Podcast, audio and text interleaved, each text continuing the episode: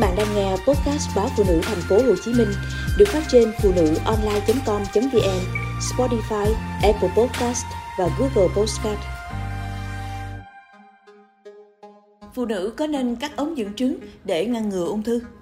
Báo The New York Times dẫn nguồn tin từ Liên minh nghiên cứu ung thư buồng trứng cho biết, không có xét nghiệm sàng lọc tin cậy cho bệnh nhân ung thư buồng trứng. Cho nên, những phụ nữ có hoặc không có nguy cơ ung thư do di truyền cũng nên cân nhắc các ống dẫn trứng sau khi sinh nở, thường là vào khoảng 40 tuổi.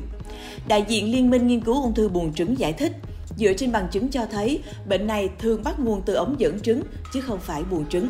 Tổ chức này kêu gọi những phụ nữ đã có con thực hiện thủ thuật loại bỏ các ống dẫn từ buồng trứng đến tử cung nhưng để lại buồng trứng nguyên vẹn. Buồng trứng vẫn có thể tiếp tục sản sinh hormone nữ và kích thích tố có lợi. Đại diện tổ chức này cho biết, ung thư buồng trứng là một căn bệnh tương đối hiếm gặp. Chúng tôi chỉ muốn tất cả những phụ nữ vẫn còn buồng trứng hiểu được mức độ rủi ro, đồng thời biết việc họ có thể làm để ngăn ngừa ung thư buồng trứng. Tổ chức này cũng đang cung cấp bộ dụng cụ xét nghiệm miễn phí tại nhà cho những phụ nữ muốn tìm hiểu xem họ có mang đột biến gen hay không. Đột biến gen vốn là yếu tố gây ra nguy cơ cao phát triển cả ung thư buồng trứng và ung thư vú. Những người trẻ mang gen đột biến có thể xem xét việc cắt bỏ ống dẫn trứng như một bước tạm thời để ngăn ngừa ung thư buồng trứng, đồng thời tránh mãn kinh sớm đột ngột, mặc dù phương pháp điều trị chắc chắn nhất vẫn là cắt bỏ cả buồng trứng cuộc thử nghiệm lâm sàng lớn ở Anh vào năm 2021 nhằm tầm soát ung thư buồng trứng do các chuyên gia của Đại học London thực hiện đã chỉ ra rằng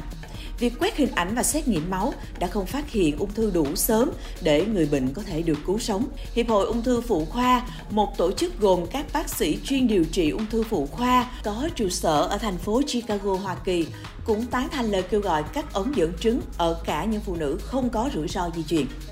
Bác sĩ Stephanie Blank, Chủ tịch Hiệp hội Ung thư Phụ khoa cho biết, dù được coi là thử nghiệm, lời khuyên này vẫn có ý nghĩa khoa học. Thủ thuật cắt bỏ các ống dẫn trứng không triệt để bằng việc cắt bỏ cả buồng trứng, nhưng vẫn tốt hơn các biện pháp sàng lọc vốn không hiệu quả.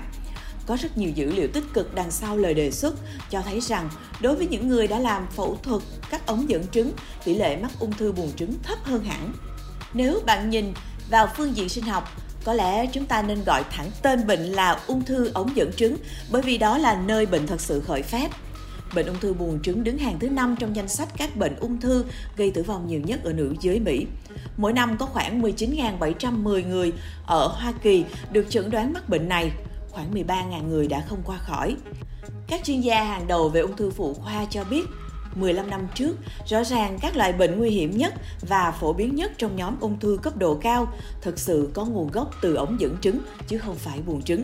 Đối với những phụ nữ trong nhóm có nguy cơ trung bình mắc ung thư buồng trứng, thủ thuật chỉ cắt bỏ ống dẫn trứng là giải pháp đôi bên cùng có lợi, giúp giảm nguy cơ ung thư buồng trứng nhưng vẫn để buồng trứng được nguyên vẹn.